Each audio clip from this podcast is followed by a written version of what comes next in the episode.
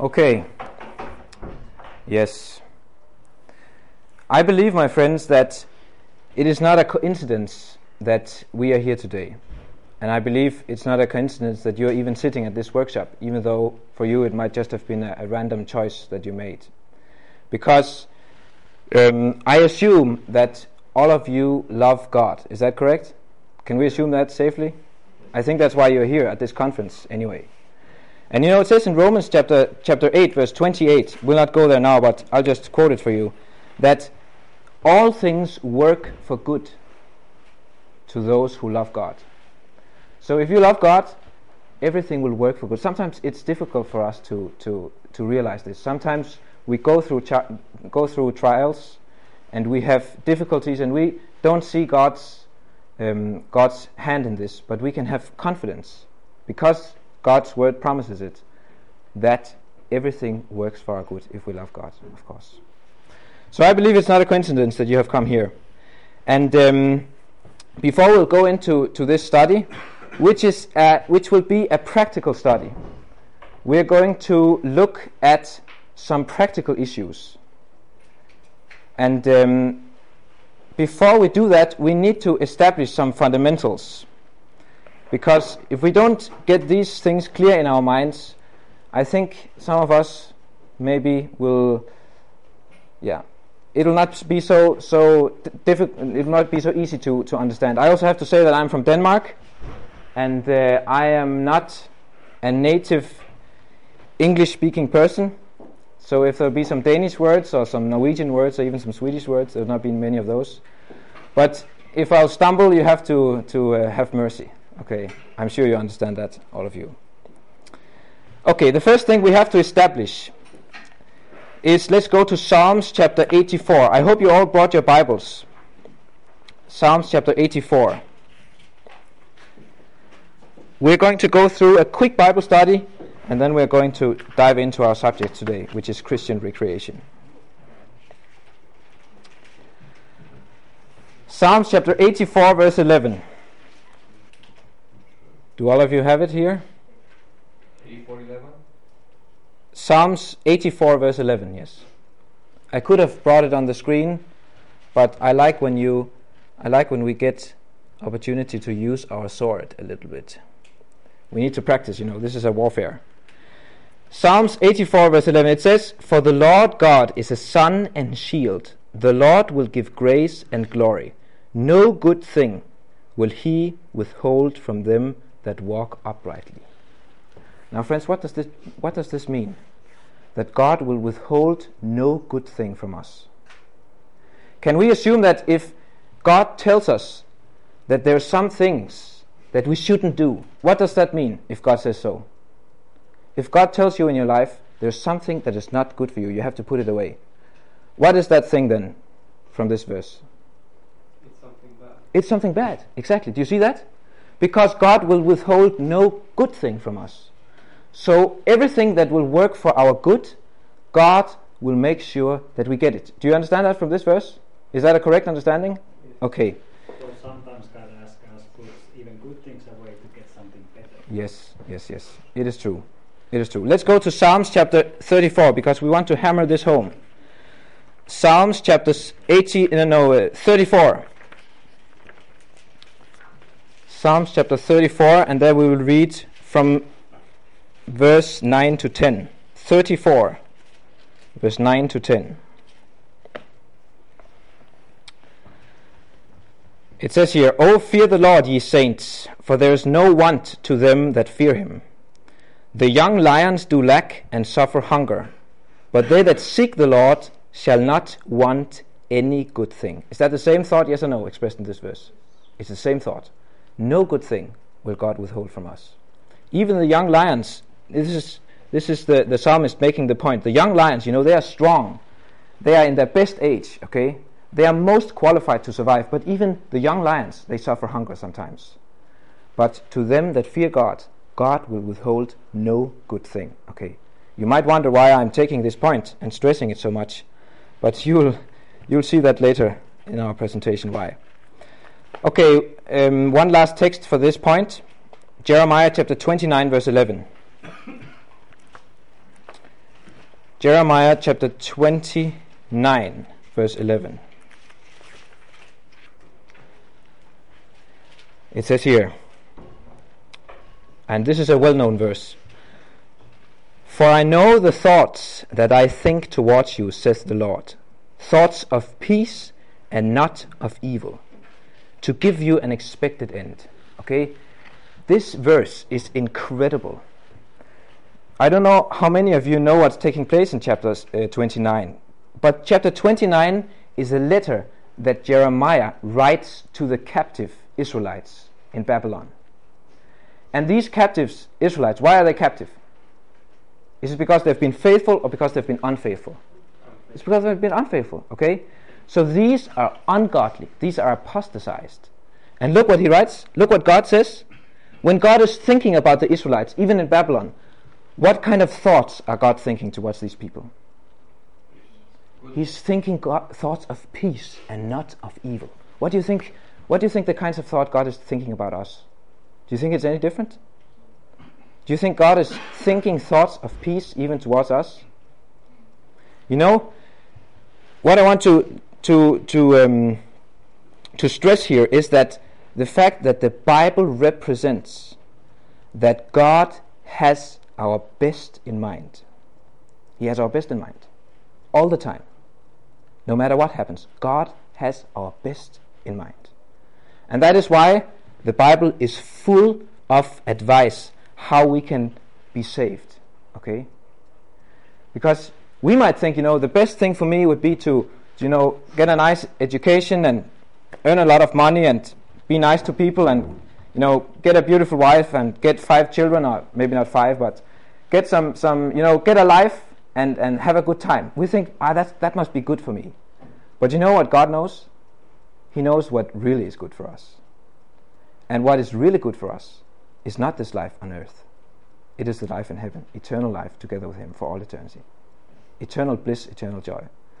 So, God, He has our greatest good in mind. Now, I can stand here all day and tell you about this. But the question is do we believe that? Is that a good question? Because sometimes it doesn't look like God always has our good in mind. Is that true? That has been true in my life. I bet it is also true in your life sometimes. So let me just I, let me just give an example. Let me let me just say that one of one of you who have never seen Swedish money. If I if you come to me and I give you a Swedish 100 krona bill, okay, and I tell you this money is worth something. Okay, I don't know exactly what it's worth, but this money you can use. If you go to the shop and you show them this money, they will give you something. You can use this money for something. Okay, I tell you that. But imagine then that you you you choose to think, you know, this guy, this guy is, is I don't trust this guy. This guy is, is, is a little bit strange. So I'll not I'll not this this money it could be you know it could be fake money I, I don't believe it. Will that belief of yours have an influence on your ability to use this money? Will it? Well, if you don't, don't go shopping, will we have to use it? If will you go shop? Will you go shopping if you don't if you don't believe that the money is real? You will not go shopping. So will this money do you any good? No. Why will not do you any good? Because you did not believe that it would do you any good. Do you understand? The money can be worth a million dollars. If you don't believe it, it will have no practical influence. Do you see? The same thing is with God's love. If we don't believe that what He has said is true, it will have no influence in our lives because we will not act upon it. Do you understand what I mean? I have the example of Noah. This is the most incredible example. You can read about it in, in Hebrews chapter 11. Noah, he gets, there's no Bible, he cannot read it anywhere. He gets the message from God. Now you have to go, you have to use all your savings, and you have to spend 120 years building a big thing out on the plain.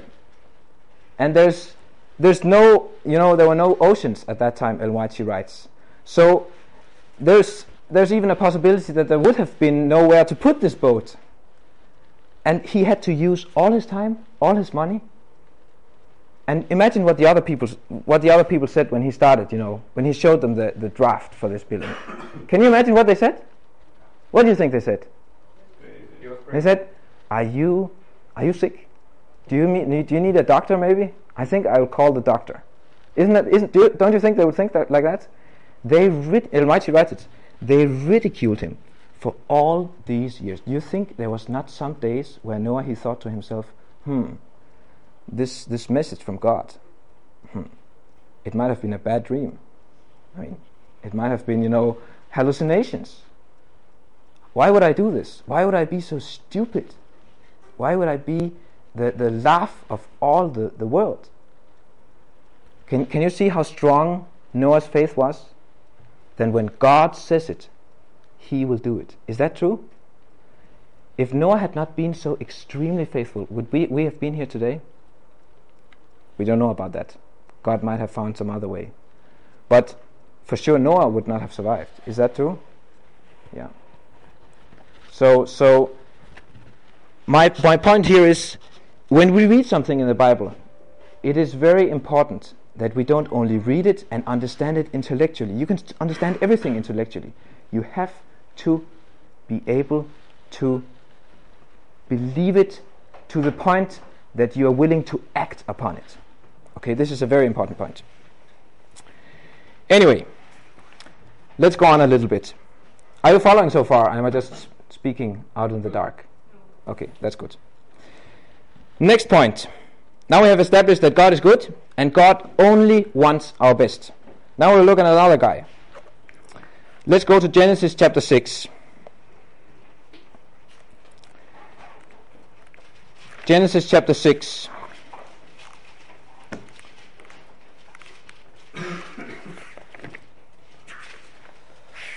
Okay, let's see. We'll read the first few first few verses, but I just want to say a short thing before that. Another thing that is very important to understand before we start to talk about Christian recreation is that God is good and the devil is evil. Now, you all knew that probably. But the devil is evil. And you know another thing about the devil? The devil is an expert in making bad things look good. This is what he's an expert in. Can you imagine the fall in Eden? Eve eating of the fruit, an innocent act, we might we might assume. It was this is probably the, the sin in Eden was probably the the worst disaster in the history of the universe. I don't know if it was the worst one, but it was one of the worst ones. Can we agree about that? Mm-hmm. All the misery of this world for six thousand years can be traced back to then to that one sin. Is that true? So, but if we go to to uh, to Genesis chapter three, we can see how attractive the devil made the temptation look. What did he say to the woman? He said, "This fruit will make you wise. You'll be like God. You will come onto a new a new stage. Okay, you'll be wiser. You'll get a new understanding." A new world will open before you. This is good for you. Is that true? Is that what he said? The very first thing he said was, "What did God say?" Exactly. me." That's true. He asked uh, before the Yeah, authority of God. exactly. Before the devil can come to us, he has to destroy our confidence in God. That's true. That's very true.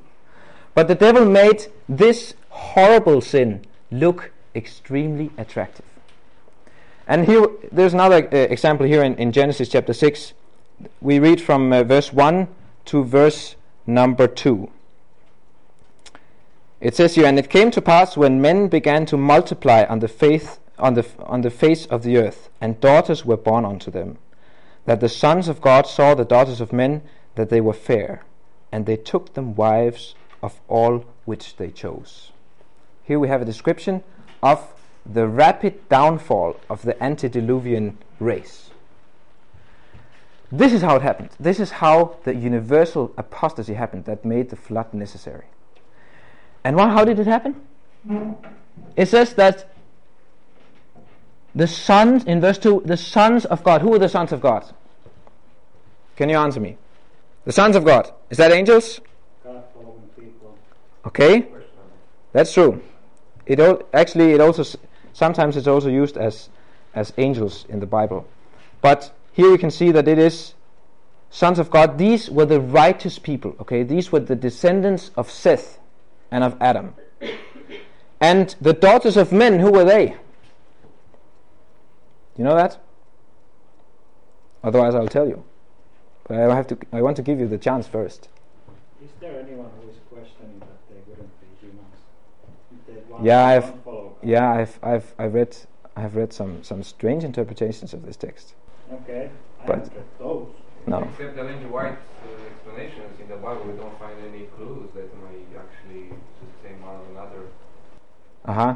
about who the Son of God might be exactly. Yeah. As you said, it, uh, the, the Hebrew term uh, translated in, uh, as angel sometimes. Mm-hmm. It is true. Daughters of men. Mm. Yes, I have not done a deep study of this. Um, I must say, and it is another study. So I think we will we will leave it for another study. But since Ellen White says it, yeah. What is it? That's what I was trying to say. In, Mhm. in, Patriarchs and Prophets, and Gewalt is quite clear Yeah. that it is unbelieving Exactly. sons and it is, is believing daughters. Yeah. But if you go to clever people around in this world, they can have many funny ideas. Exactly. Exactly. They can make it angels being together with humans, and I don't know. Mm. Yeah. Anyway, the daughters of men were the descendants of Cain. And these people were separate for a while. Ellen White writes that. They were separate because they knew the, the, the, the, rightful pe- the righteous people, they knew that they, if they mingled, they would apostatize as well. They got this information. But, you know, again, bad things look good. Isn't that true? Bad things look good. And the daughters of men, they looked extremely good. And that's how the, the apostasy happened. If we go to, to um, 1 Peter chapter 5, verse 8, we get the real identity of Satan. We get, you know, the, the, the Bible, the devil doesn't like the Bible, and there's a, a very good reason for that. The Bible totally unmasks the devil. The Bible under, unmasks the devil's agenda, the devil's motives, and everything. First Peter chapter five verse eight, and it says here. This is Peter writing.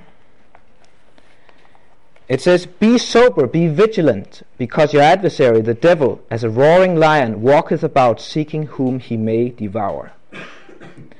Now, let me ask you a question. This is an easy question. I only ask easy questions, because then I can also answer them myself.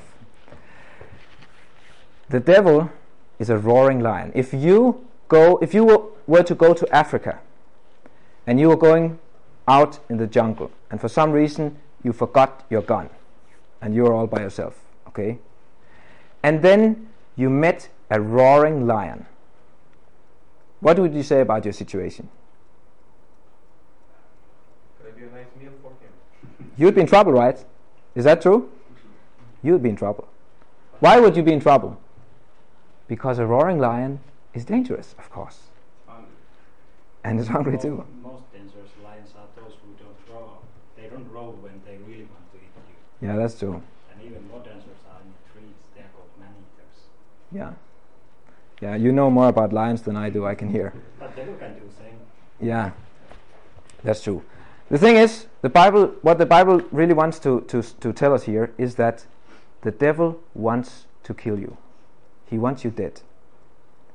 And that is, that is his motive. That is what he wants, especially with us who are calling ourselves Christians, because we are destroying his kingdom.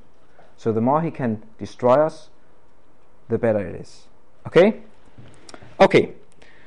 So this is these were some thoughts of mine, or hopefully some thoughts from the Bible. And now we will talk for two minutes about the reason for our existence, because this I thought this was also very important for us to think about when we talk about Christian recreation. Man, I'm not I'm not sure that you're going to to to be so happy with my presentation, but we'll see. God God is merciful. Maybe He will work on your hearts. anyway, uh, uh, let's go to Isaiah chapter 43. Isaiah chapter 43. Isaiah chapter 43, and then we'll read verse 6 and 7. Isaiah chapter 43, verse 6 and 7. Uh, let's see. Yeah. Actually, we'll read from verse 5. Let's do that. Let's read from verse 5. It says, Fear not, for I am with thee. I will bring thy seed from the east and gather thee from the west. I will say to the north, Give up, and to the south, Keep not back. Bring my sons from far, and my daughters from the end of the earth. Even every one that is called by my name, for I have created him for my glory. I have formed him, yeah, I have made him. So, why are we created? From this text, what is the reason? Sorry? For his glory. We are created for His glory. You know, I used to think that my goal in life was to be saved and get to heaven. I thought that was my goal.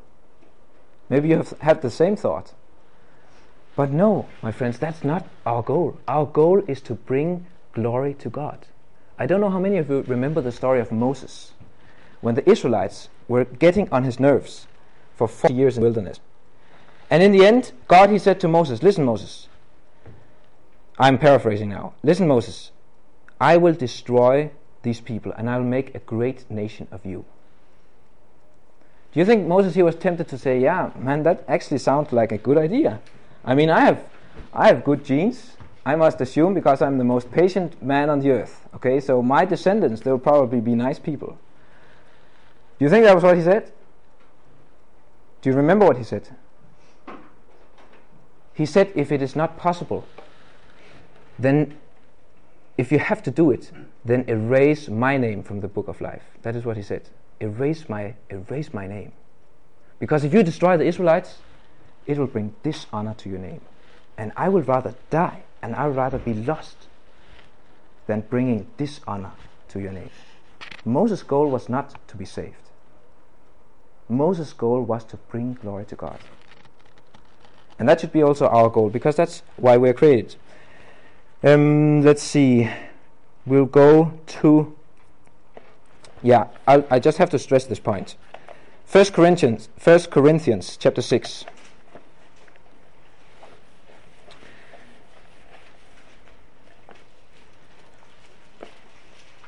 First Corinthians chapter 6 verse 19 and 20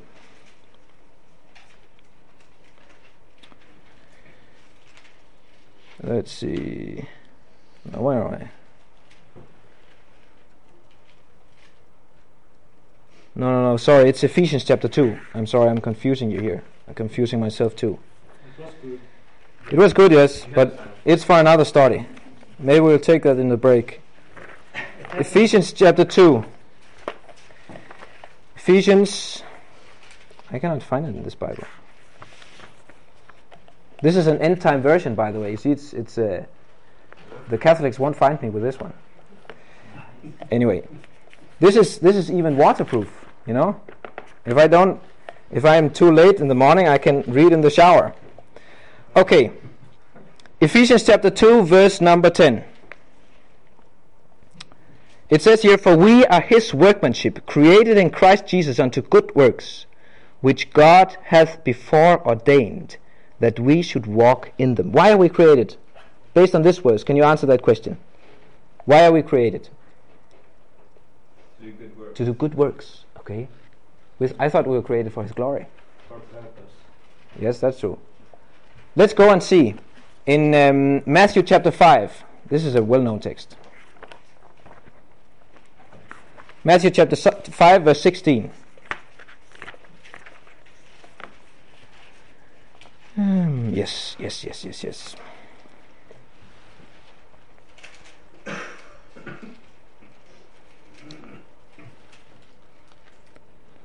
Are you there?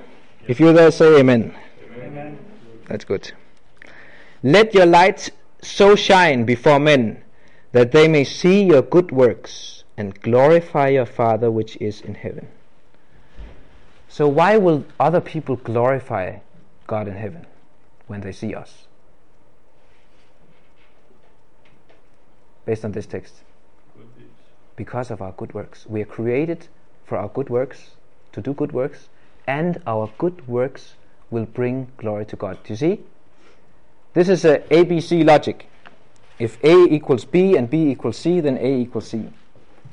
That's that's the that's the, the that's the the, the thing around these two verses. We're created to do good works, and the good the reason why we're created to good, do good works is because our good works will bring glory to God. Is that clear from these two verses?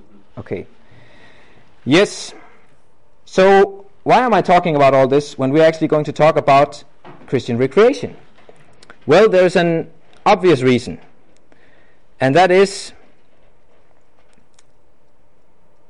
that if if we do something now let me let me let me let me put it this way everything that will not bring glory to God even different types of recreation is that something a Christian should do Repeat. Sorry? Yes, okay. If there is something that does not bring glory to God, we know that it doesn't. We know it based on the Bible, we know it based on the spirit of prophecy. Is that something a Christian should do then? You can try it. God has given us all of uh, free will. The idea was to to see exactly what upsets God. If, if if you take it only theoretical and you say, look, this hurts God, and say, okay, I'll do it, I won't do it, hmm then you actually won't understand exactly what you do that um, upsets God. Uh, you can But you can also you can also go to what God has already w- revealed plainly, and if He says, "Listen, my friend, if you want happiness, if you want the best for yourself, there are certain things that you shouldn't do."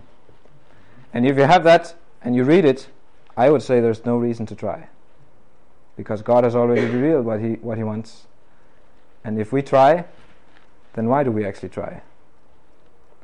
I think that that is my position at least. But anyway. Why should we talk about recreation? Recreation is everything that happens when we're not working, eating, or sleeping. When we need to have time off, okay, we need rest, we need recreation. Recreation means to build up again. So why should we why is it important to talk about this? And uh, the Bible is very clear that it is very important to talk about it. Let's go to Ezekiel chapter 16 and you will see why. Ezekiel chapter 16, verse 49. How's time looking? Do any of you know when we're going to end? Uh, behind you, there's a watch. Oh, there's a watch. Yeah, but I have watch there, but I don't have a. Okay, we have one hour. That's that's that's great. What Bible text was it? It was um, Ezekiel chapter 16. I'm talking too much. I need to get going. Ezekiel chapter 16, verse 49 and 50.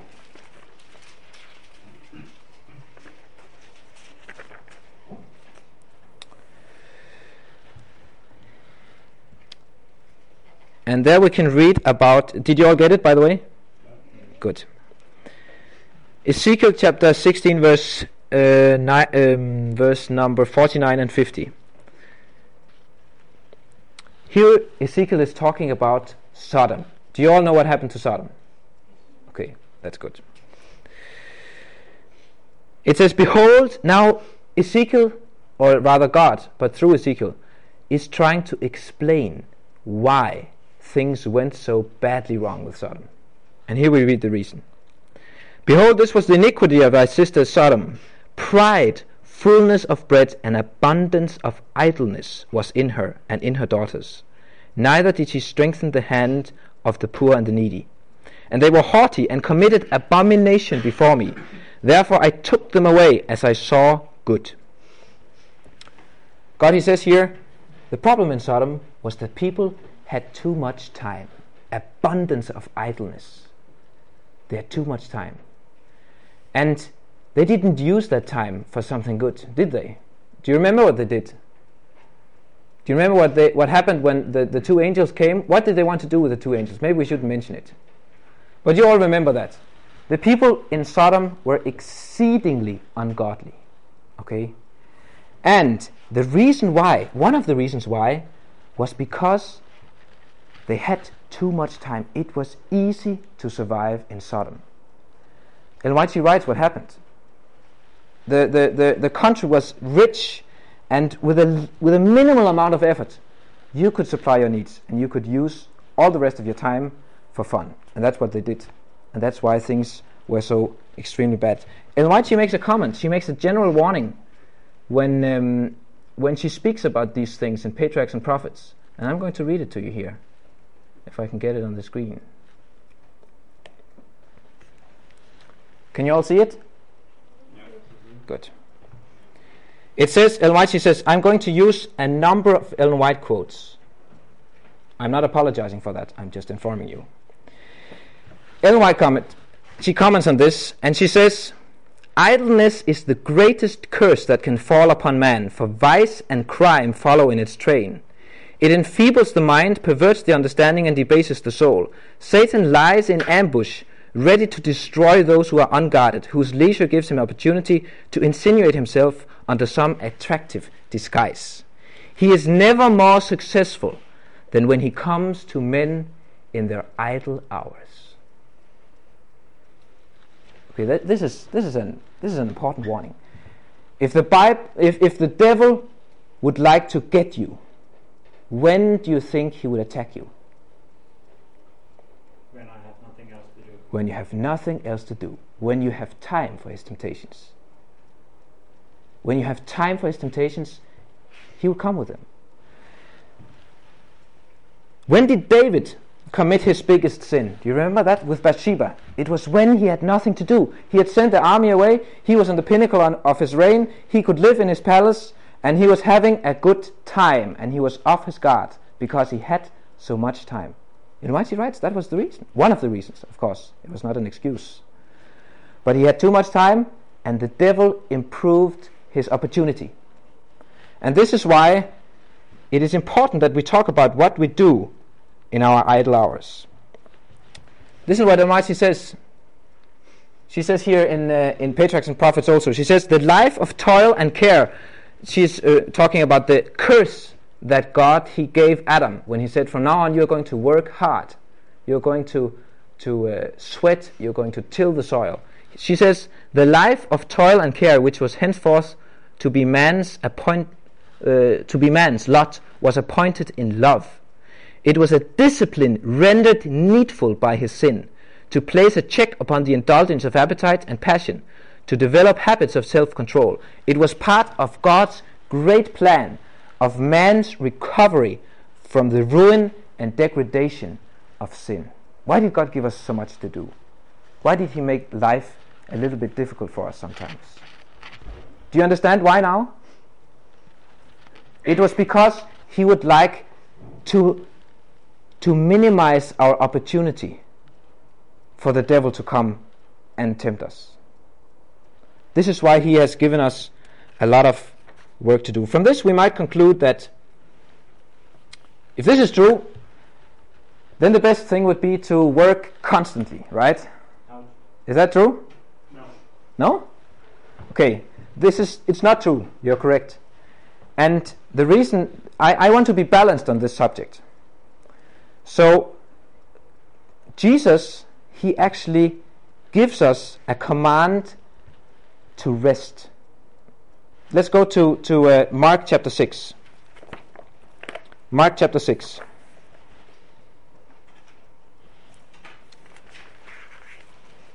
Mark chapter number 6 and verse 31 and 32.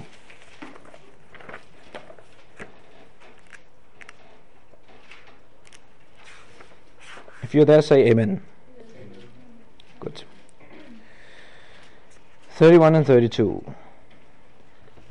And the apostles gathered to themselves together unto Jesus and told him all things, both what they had done and what they had taught. And he said unto them, Come ye yourself apart into a desert place and rest a while. for there were many coming and going, and they had no leisure so much as to eat. The disciples had just completed their first mission trip.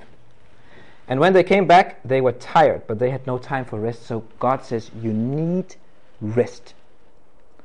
So while it is true that a lot of leisure time gives the devil opportunity, it is also true that rest is essential. And um, White explains a little bit why Jesus says as he does. It says, though Jesus could work miracles and had empowered his disciples to work miracles, he directed his worn servants to go apart into the country and rest. When he said that the harvest was great and the laborers were few, he did not urge upon him, his disciples the necessity of ceaseless toil, but said, Pray ye therefore the Lord of the harvest that he will send forth laborers into his harvest. So, the solution to the great work that we have as Christians to bring the gospel to the world is not to work ceaselessly. I know some people who work ceaselessly, and I can just see it is not healthy. She says the solution is not to work forever, but it is to pray. And what kind of prayer, prayer should you pray? For more strength so you can work enough. Yeah, but No, no, no, to be to be exact, The opposite. You should pray for more work. more workers. What happens when a certain amount of work gets distributed to a larger amount of workers? What happens to each? This is simple mathematics, friends. Each. Each gets less. Okay, I remember I used to work in, uh, in the printing press of my father in Denmark. And um, in, in 2006, we were doing the Swedish lesson actually, the Swedish study lesson. And it was about the Holy Spirit. And we had, unfortunately, and we were very busy in those days, we had some, uh, some workers who were anti Trinitarians. Do you know what that is? They did not believe in the Godhead. They did not believe that God, that, the th- that there were three persons, you know. They thought, you know, that Jesus was created and all that. And this Swedish study lesson, which is not Swedish but it's worldwide, but this was in the Swedish language, it of course explains an opposite belief, an opposite view, which is the official view of the Seventh day Adventist Church. And you know what? These people, they said, we're not going to do this. We're not going to, to, uh, to do this magazine for you. What do you think happened to the rest of us? You have to work more. we had to work more, of course, because fewer workers. So we had to work more. Okay? So the thing is, God says you have to pray that God will send out more workers. If God tells you to pray a specific prayer, do you think He will answer it also? Of course, He will do that if we pray. That's why He's telling us to pray. Okay, it is now quarter past let's take a five minute break. Is that okay? Five minute break before we go on, because we need some some uh, some oxygen in here. I feel the carbon dioxide level is going up. So you can take some water and you can rest. But take care for take care how you use your leisure time, though. Let's see here. By God's grace, we go forward. Okay, now we have looked at why it is why leisure time is a risky business and why we need to be aware of, of the fact, and we have also talked about why it is important for us to get rest. And I'm going to skip some things, but we will go to the really important stuff right now. Ellen White she gives us some general counsel for what for how we should conduct some general principles how we should conduct our recreation. And it's right there. You can read it, and I'll read it aloud. It is the privilege and duty of Christians to seek to refresh their spirits and invigorate their bodies by innocent recreation. There we have the duty part. Can you see that? It is a duty. You have to do it sometimes.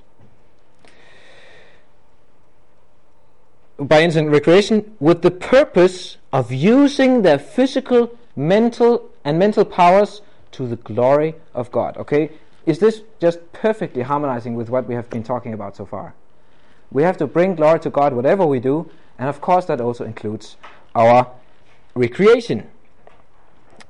And then we read the next quote. It says, "We can and should conduct our recreation in such a manner that will that we shall be better fitted for the more successful discharge of the duties devolving upon us, and our influence will be more beneficial upon those with whom we associate. We can return from such occasions to our homes, improved in mind and refreshed in body, and prepared to engage in the work anew with better hope and better courage. The point that Ellen White wants to make here is that the idea behind our recreation should be to refresh us so that we can do our daily duties in a better way. Okay, this is this is her point, and she makes this point several times. I only incu- included one cl- quote. Now, let me give you an example. I study in the university in Denmark, and my colleagues, my dear colleagues, I'm studying medicine, and these people, they're studying medicine, but it's amazing how much alcohol they consume, even though we are told repeatedly how unhealthy it is.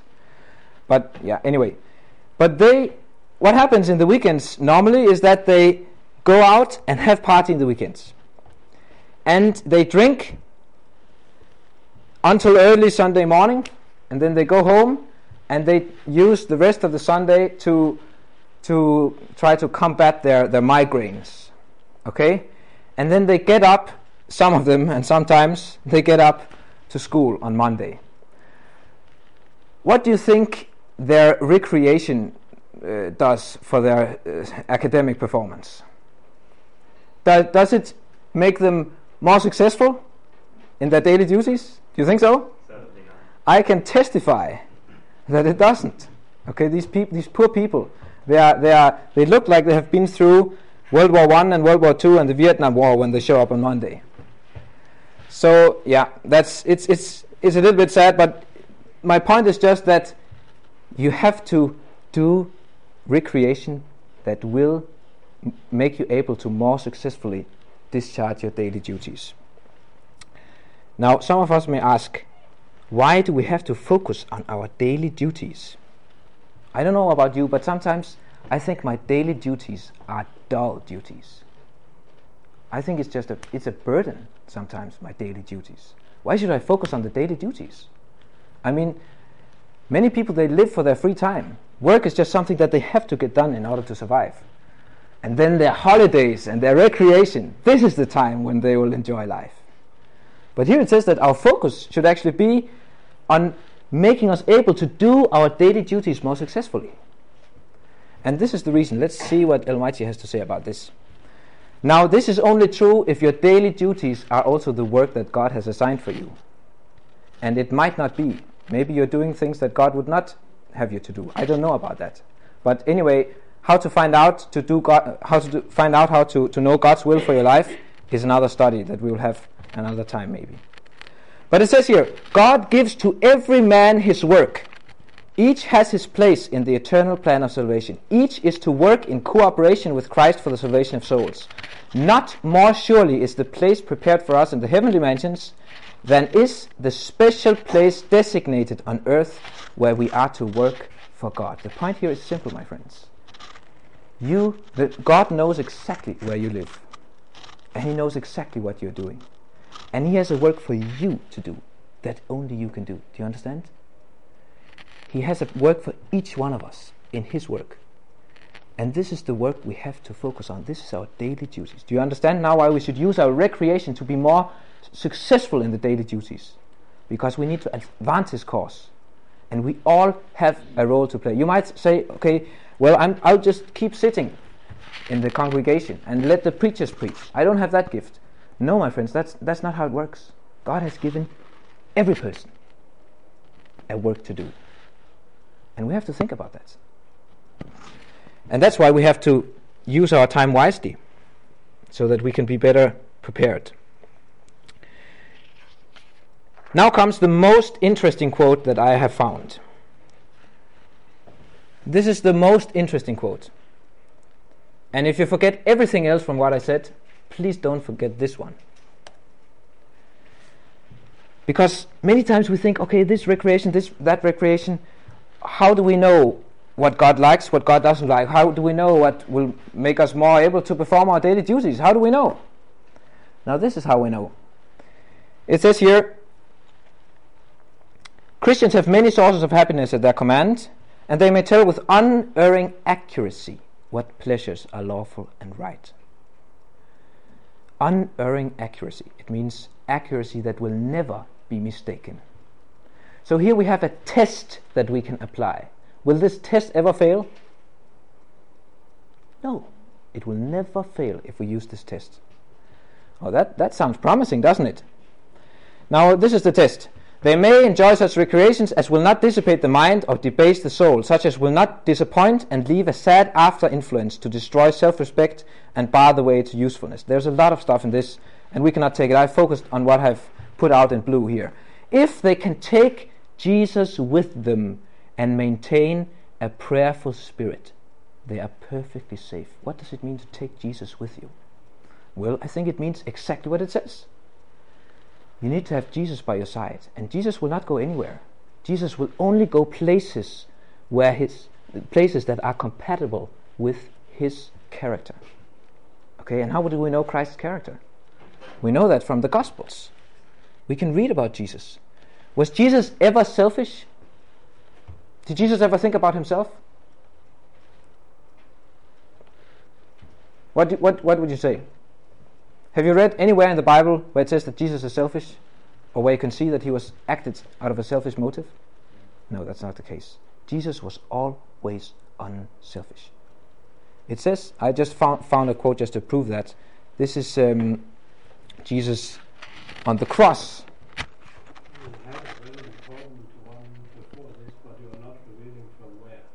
Yeah, I'm coming to that. I, because it will repeat itself later. It's not something I have made up, trust me. Okay. It says, with amazement, the angels beheld the infinite love of Jesus, who, suffering the most intense agony of my body when he went across, thought only of others. Jesus' life was one long life of unselfishness. Do you think Jesus will go with you to places where everything is, is about self? Do you think he will do that? He won't. Did Jesus ever take advantage of other people's weaknesses? Did he ever do that? Did he ever exploit someone? The answer is no. Desire of Ages, page 689. The weakness of his disciples awakened the sympathy of Jesus. This is when this is when Jesus was in Gethsemane and the disciples were supposed to pray for him. And when he needed them most, they slept. And when he came to them, this is what White comments. The weakness of his disciples awakened the sympathy of Jesus. He feared that they would not be able to endure the test which would come upon them in his betrayal and death. He did not reprove them, but said, Watch and pray, lest ye enter into temptation. Even in his great agony, he was seeking to excuse their weakness. Did Jesus exploit the disciples' weakness? He excused their weakness. This is what he has done with us all along. And I'm happy that he has excused my weaknesses, because otherwise I would be in trouble. So that means, my friends, that if we go to places that is all about selfishness, or if we go to places that are all about exploiting someone's weakness, okay? If you think about it, there's quite a lot of games where the, the, the whole the whole motive is to exploit somebody's weakness. Exploit other people's weakness. When you're when you're competing with someone, you want to beat them. You want to exploit that they are slower than you or or more stupid than you. Isn't that so? Isn't that isn't that the the, the the yeah i'm just i'm just thinking here okay let me give you maybe an, an example will do now i i once i was at a football match in norway and uh, i used to be a football fanatic i tell you if you think you're fanatics football some of you I, I can nearly guarantee that I, I was more fanatic than you. I was really fanatic about, about football. I really loved it. And I was at a, a a camp meeting in Norway and we were playing football. For some strange reason, I cannot remember the, what the preacher said, but I remember the football match. And one time, I was, oh yeah, I have to, actually, I have to read the last part before I can tell you this. Yes, sorry, I'll just continue with the story because I just see that I need the last part. You see, the first part we just read, the last part is coming now. Any amusement that you can engage asking the blessing of God upon it in faith will not be dangerous, but any amusement which disqualifies you for secret prayer, for devotion at the altar of prayer, or for taking part in, for prayer meeting is not safe but dangerous. So I, here I was, we were playing football, and it was one of those matches where it was really, really, really intense. And it was one of those matches, it could rain, it could storm, there could be thunder and lightning, and we wouldn't care because the ball was in focus. And uh, I, was, I was running, I was chasing a ball, and another guy from the opposite team was doing the same. And I reached the ball a little bit before this guy, of course. But he didn't, he didn't seem to care about that too much. He was going to strike, and he just kicked and he didn't, of course, hit the ball because I had that ball. He hit my foot instead. So I tell you, it was painful, and and I just fell down. I could not. I, I for days I had I had I had pain in my foot after that. The guy didn't. He didn't sense anything. He just he just went as if nothing had happened. And there I was laying until I could get myself out of the field. You know, my friends, at that point, I tell you, I was disqualified for secret prayer. Do you think I was praying, God forgive him, for he knows not what he's doing? Do you think that's what I prayed? No way. No way, my friends. I tell you, I was thinking thoughts about this guy, but I will not share them with you because it will not be edifying. Can you see I was disqualified for secret prayer? So that recreation for me was not good. I had to conclude that later. Now, am I, t- am I saying that all of you would react the same way that I reacted? No, that's not what I'm saying. But I'm saying that if you were playing the way I was playing, with the same motives that I was using, maybe you would have reacted the same way. But I don't know about that. Maybe another example would do. Some uh, years ago, in 2010, my brother and I we were in Romania, where we were doing some meetings at a Pathfinders camp, where we had a lot of teenagers there, and we had a really blessed time. We were doing the morning and evening worships, and um, it was nice and one afternoon, they decided to make a football tournament. And all the guys, you know, they got in foot. You know, in Romania, can you imagine how, how, how fun people are of football in Romania? I think they, they even like football more in Romania than, than, in, than in Scandinavia. I cannot prove that, but it really looked very much so.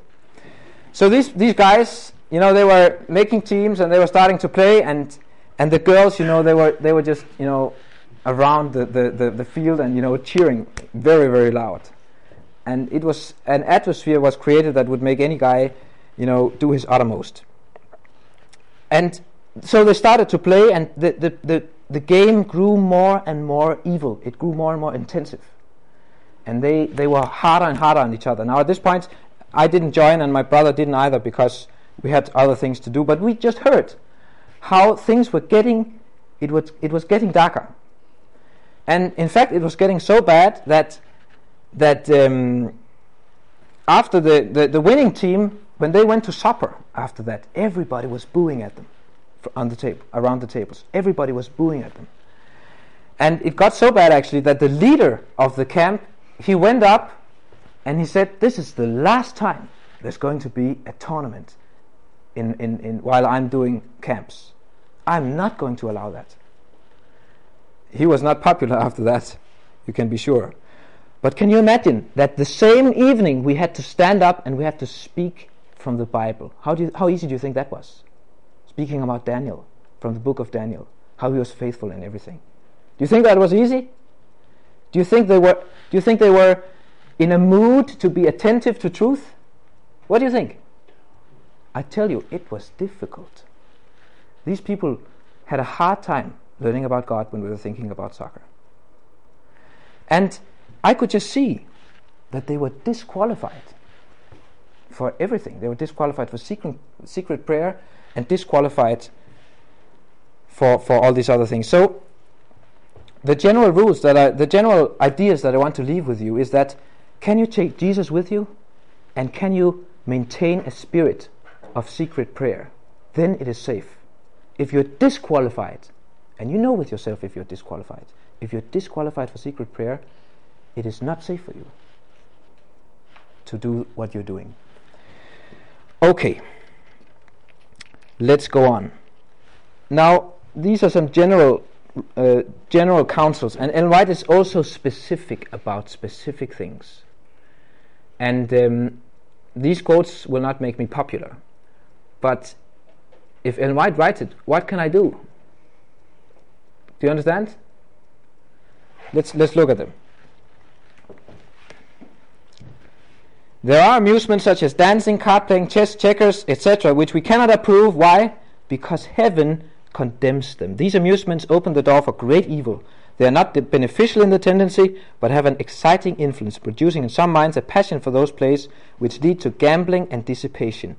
All such plays should be condemned by Christians, and something perfectly harmless should be substituted in their place. Now, some of us think, why does God want to forbid us something that is so extremely funny, so extremely exciting? Now, I've been playing some of these games. I've not been dancing, but I've been playing some games.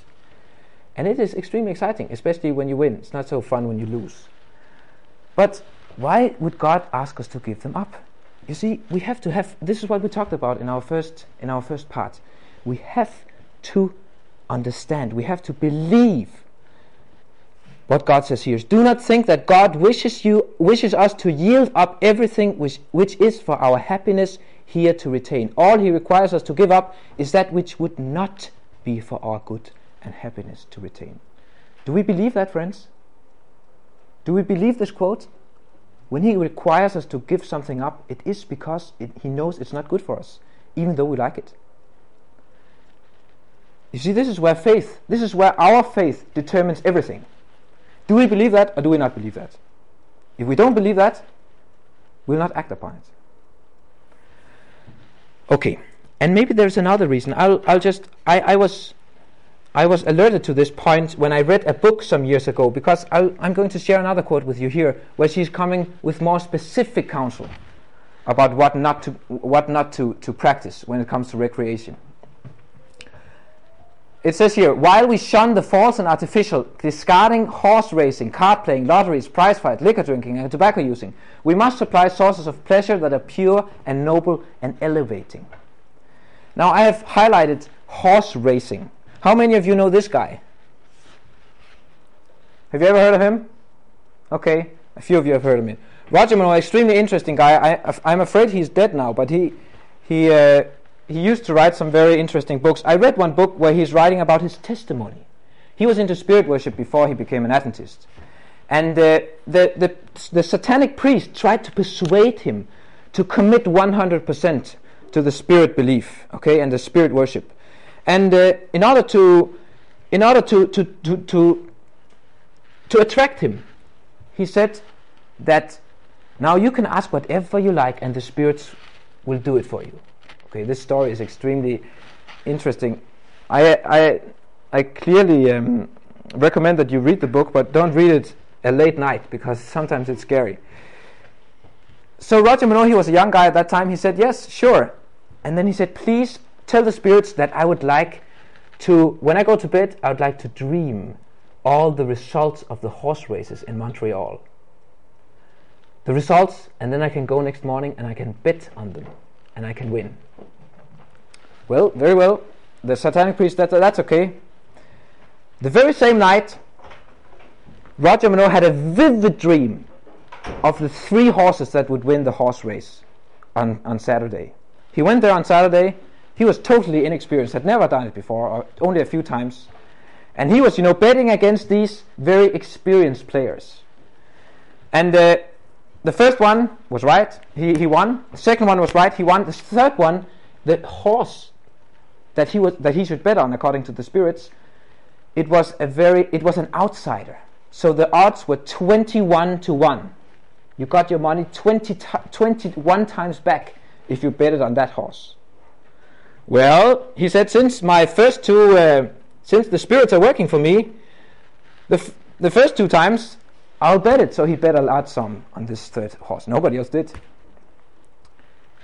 The horse came in first place and he could go and gather a large sum of money 21 times the, the sum he had invested So he was thought this is this is this is nice, and he you know began to use a lot of money, and he did it.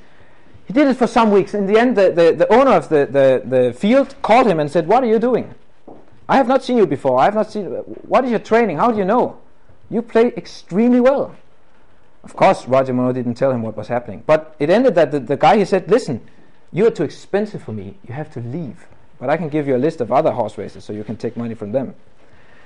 The point I want to make here is that who had complete control, it seems, of these horse races? Who had complete control on the horse races? It was the spirits, right? The spirits had complete control. And they could decide who would win and who would not win. Now, my friends, if the spirits have control over horse races, could it be that they have control over other competitions where people are also betting heavily? I'm just thinking. What do you think about that? If they have complete control and can control who will win, who will lose, who do you think determines the outcome of football games? When it comes to, to the World Cup or Olympic Games? I'm just thinking here. I think there's a reason why Ellen White says, let's discard horse racing because she might know, she might have known what was, what was wrong. Okay, now we have talked. We have 15, minute le- 15 minutes left, and we have talked about some things that we should avoid when it comes to recreation. But I would not do justice to this subject if I would not tell you which things Ellen White warmly recommends that we do. Do you want to hear that?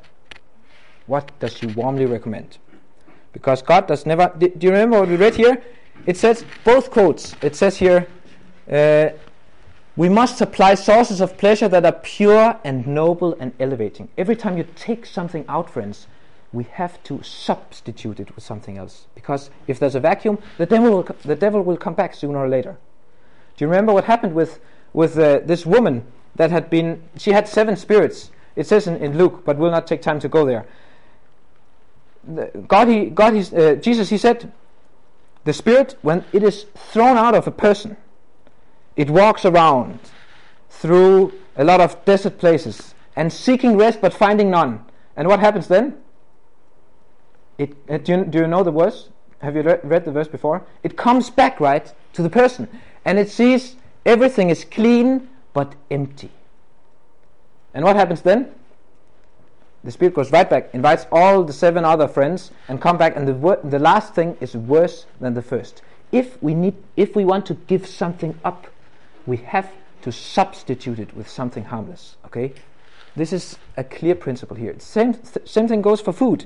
If you have to, if you want to stop eating pork, you have to substitute it. If you want to stop eating meat, if you want to stop drinking milk, you have to, you have to substitute it with something. Otherwise, your, your, your, your, your, your diet will grow impoverished. So now we're going to see what we have, what we can substitute it with. Now, it says here there are modes of recreation which are highly beneficial to both mind and body. An enlightening, discriminating mind will find abundant means for entertainment and diversion from sources not only innocent but instructive recreation in the open air, the contemplation of the works of God in nature will be of highest benefit. Now, how much do you contemplate nature when you're engaged in a football match? it's outside, it's out in the open air sometimes, but there's not too much uh, adoration of, of God's uh, creation. So, what we have to do is that we have to get outside and we have to this is at least what Ellen White recommends to contemplate the works of God. Have you ever done that? Mm-hmm. Are you doing that? I mean, in Sweden and Norway, you have enormous opportunity to to to to see God's work in nature. I'm just amazed of the nature that you have here in, in Sweden Well, and in Norway. Also. Europe is good. Sorry, Mid Europe is as well good. Mid Europe is also good. Mid Europe. I'll tell you a place that is not so good. It's the place where I live, in the middle of a big city. Okay, there's only concrete. Oh, there's not only concrete, but you cannot see God's work. You can see man's work. Oh, there's a lot of that, but you cannot see God's work in nature. So, my friends, if we want to have recreation, I can tell you, I have done this myself. There's nothing quite as refreshing as a walk where you go and you think about how God has created this world through nature. You know, ha- have you ever read that Ellen White she, she says that that nature is God's second book? The Bible is our first book, nature is our second book. If we contemplate nature, we can we get a blessing from God. Okay, there's another one even yeah, this is a long one, but you have to bear with me. We'll not go into everything in this quote. The greatest benefit is not gained from exercise that is taken as play or exercise merely. There is some benefit derived from being in the fresh air and also from the exercise of the muscles. But let the same amount of energy be given to the performance of helpful duties, and the benefit will be greater, and a feeling of satisfaction will be realized. For such exercise carries with it the sense of helpfulness and the approval of conscience for duty well done. White has some enormous long set sentences. But let's break it up here. Um, yeah, in the children and youth, an ambition should be awakened to take their exercise in doing something that will be beneficial to themselves and helpful to others. The exercise that develops mind and character, that teaches the hand to be useful and train the young to bear their share in life's burdens, is that which gives physical strength and quickens every faculty. The performance of helpful duties, my friends, there is a blessing in helping others. Now, am I telling you that when you have spent your whole day working and you are extremely tired, then you have to go home, get out to your neighbors, and start working more helpful duties? Is that what I'm saying? No, that's not what I'm saying. You also need time for complete rest. But when you have time for recreation, this is a great way to be recreated. I tell you. Just this, this last this last day, I was visiting our grandparents, and we went out, and there was a lot of snow that had just fallen, and we went out and we started to to uh, to remove the sn- snow from the from the street, and then my, my brother he got the idea let's let's do it for the other people as well. So we went to this widow, and we did it outside her home. She came out, and I tell you what, it looked like we had given her a million dollars. She, she, she, she could not find words for her for her appreciation. You know how you know how we felt after that? Can you imagine how we felt? Do you think we felt good? Do you think we felt better than if we had stayed inside and pr- played some, some silly game?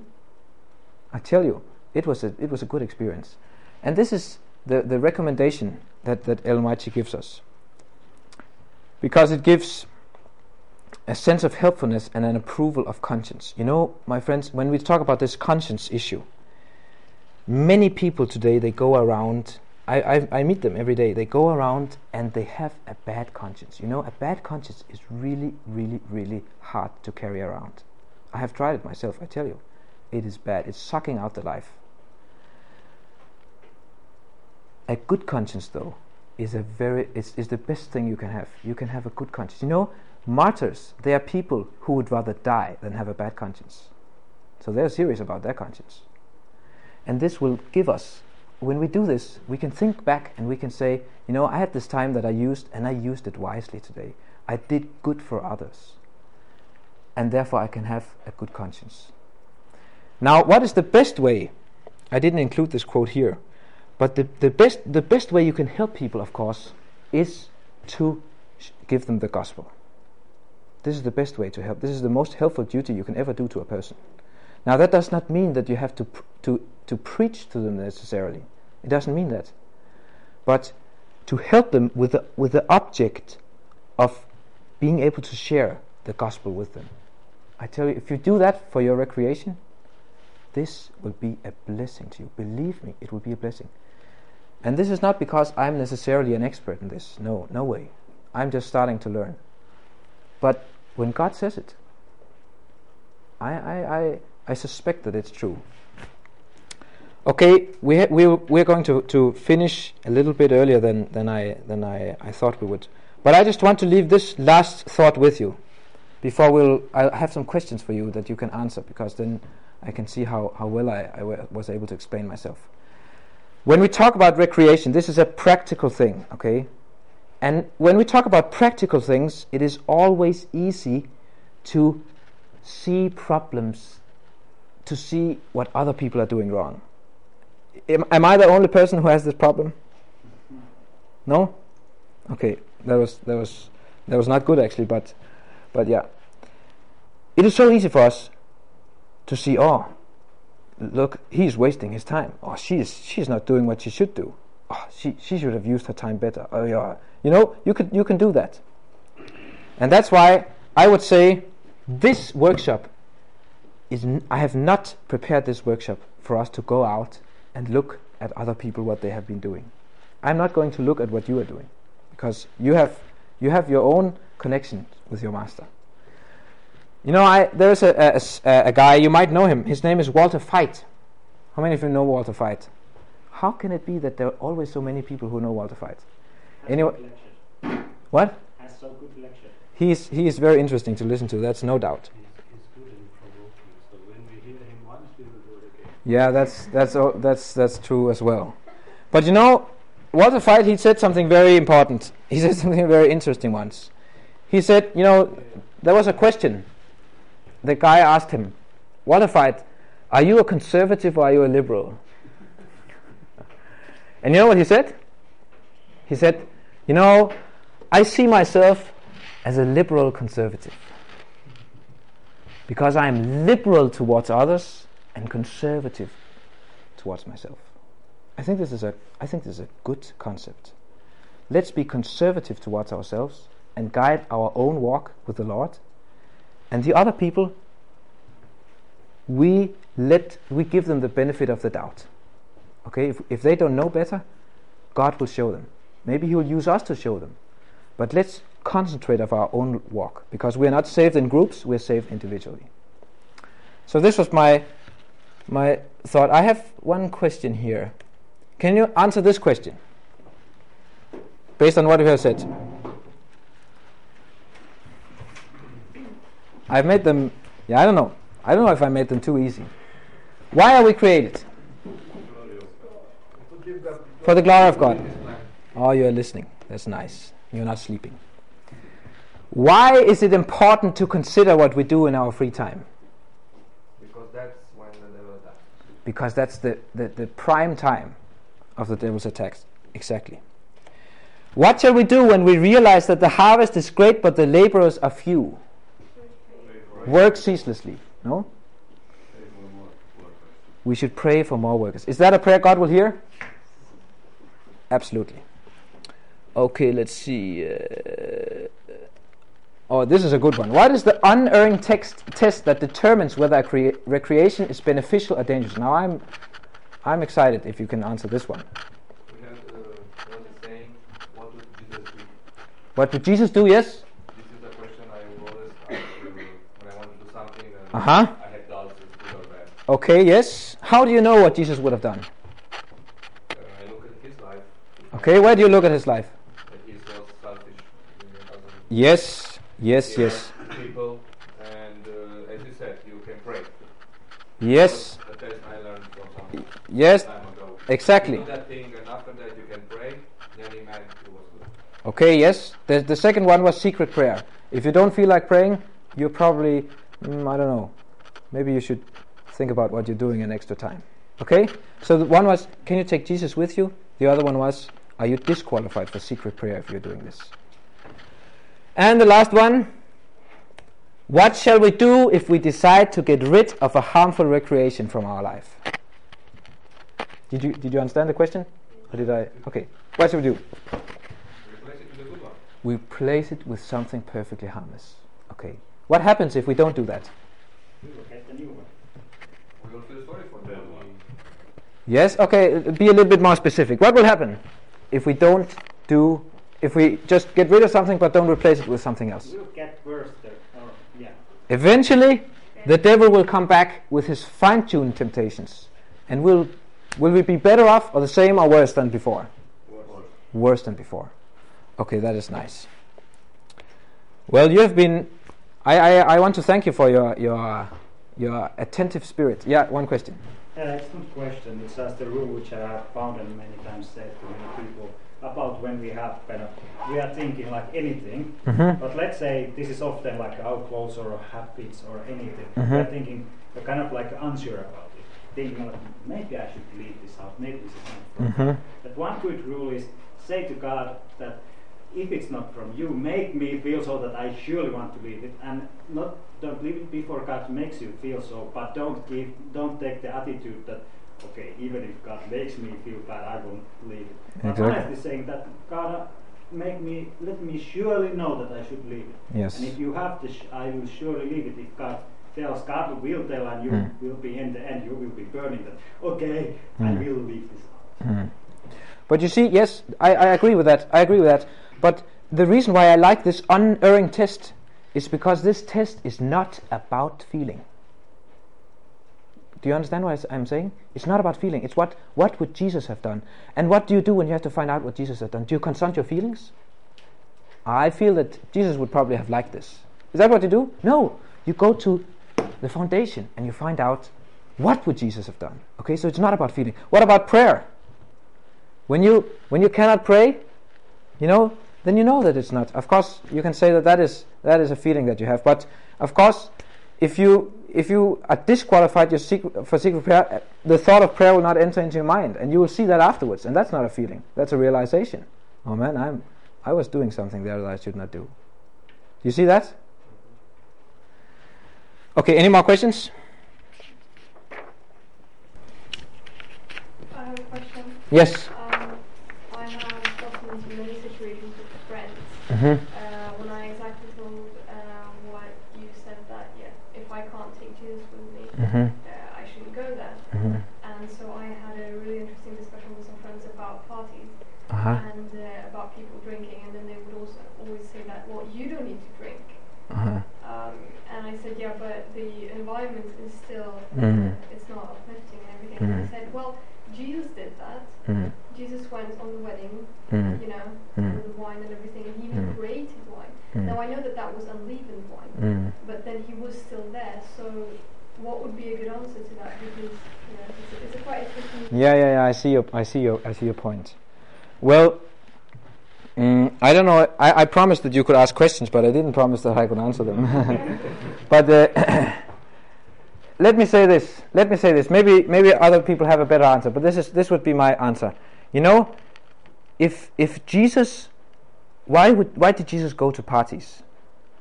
He went to parties in order to be an influence on people. Okay, to be a good influence on people, to save people. That's that. All his motiva- all his his, his his deeds had this on motivation. Now, if you go to a party and everybody is drunk, how much will they remember of your preaching the next day? They remember. You know, I've I've I've seen this. The people. You know, a friend of mine who used to drink but now has stopped an Adventist, where in the city I'm living, he said, you know, it's strange. In Denmark, religion is really a taboo. I mean, if you mention God in the public area, people will think you are "Ugh, this. This guy is probably a Jehovah's Witness. Okay, so so there's really a taboo around around the the, the, the Christianity. But it is amazing, he says, that every time people get drunk, this is his words, not mine. Every time people get drunk, they start to talk about God. And I, I didn't believe that in the beginning, but he said that's true. Every time they get drunk, they start to to to talk about God and, and, and biblical things. Okay? This was his experience. Now, how much influence does that talk have on these people's religious experience? Does it have an influence? It must be a very limited one because they don't they, they are not there are many people who will convert when they're drunk and when they're not drunk anymore they have forgotten their conversion okay so i think uh, what i would say is that if i go to parties and everybody is drunk jesus would not go because it would have been useless you see that of course if there will be some people who will not be drunk i would go but maybe i would say well if we want to talk maybe we should go get out of here because it's very noisy if there's music you know I think. Did, did you have another? Did you have something to add to that? thing was that um, we, we discussed some friends about this. You know, like uh, when you try to be an influence, Mhm. and, uh, your classmates, your friends are Mhm. inviting you to some place where you know they're gonna smoke, drink, music, whatever. Yeah. And you think, well, I might be an influence for them. You know, I might show them how they can have fun. Mm-hmm. This is a tricky thought that the devil comes with you. You know, like you should go there and be an example, but you should be very careful that you actually feel yourself that you are strong enough to Mm. resist the temptation Hmm. and not to get around them. You know, Yeah. To do what they do. This is They true. doing what they do. This is true. So you have to be care- very careful when you decide to go and Hmm. with your friends in the places. You know. Yeah. Maybe Yeah. Who was first? I didn't see that. Okay. Yeah. You might say that if they were interested in spiritual things, then um, they could visit you at your house. Because I, I have heard the argument that people um, cannot come directly to church or to divine service, but but still you know you can meet with them and talk with them Hmm. on a mutual ground. So you don't have to come where they are. You can you can meet them somewhere. Well, actually, I had an experience like that when I first, uh, my first year of college. Uh, they, didn't know me, you know, so we went someplace for a party at a friend's house, big house, and I said, okay, I'll go with them, Mhm. and I'll do my thing, you know. And Mhm. they saw that I was different, and uh, they came and asked me, why don't you drink? Why don't you dance? Why don't you do this and that? And uh, from like 20 people around there, four or five were very interested in uh, what I was saying about my Mm. religion and my beliefs, and why do I look uh, distraction in some other places, Mm. and some other things to do. Hmm. And so they found out about me, and, and then they some people were interested to find out more. Hmm. There was a there was a good thing. Yeah. Overall, I think when people are, if they are interested in a Bible, you need to kind of, you don't let them go if they don't want to go, but of course you don't force yourself onto them or No, no, that's true. Bible, but don't let go those people who are interested. Yeah. Like, uh, okay, he was interested, sure. Hmm. Who was he? Where Exactly. went, Don't. Yeah. Do you have No, a thought? I'm I'm just um, thinking that what, what is your motive for going? Hmm. I- If there is any slight idea that you, you are going because you want to enjoy yourself, I think it is a dangerous uh, way of going, a party like that. Hmm. But if there is a real meaning in going because you, you, you need to be there for another person for some reason, Hmm. then maybe there are circumstances where you should go. Hmm. Uh, but what is the motive from within you? Why are you going? Yeah. If you're going because you're going to have a fun time, I think you should not go in a place where the fun is, is, is Yeah. not the right. Yeah. And Exactly. again, the rule of prayer and Jesus. Yes. Exactly. Okay, friends. We have five minutes over time. If you want to get some lunch, and I also want to get some lunch, but it's we can finish now. Let's finish with a word of prayer. Shall we do that?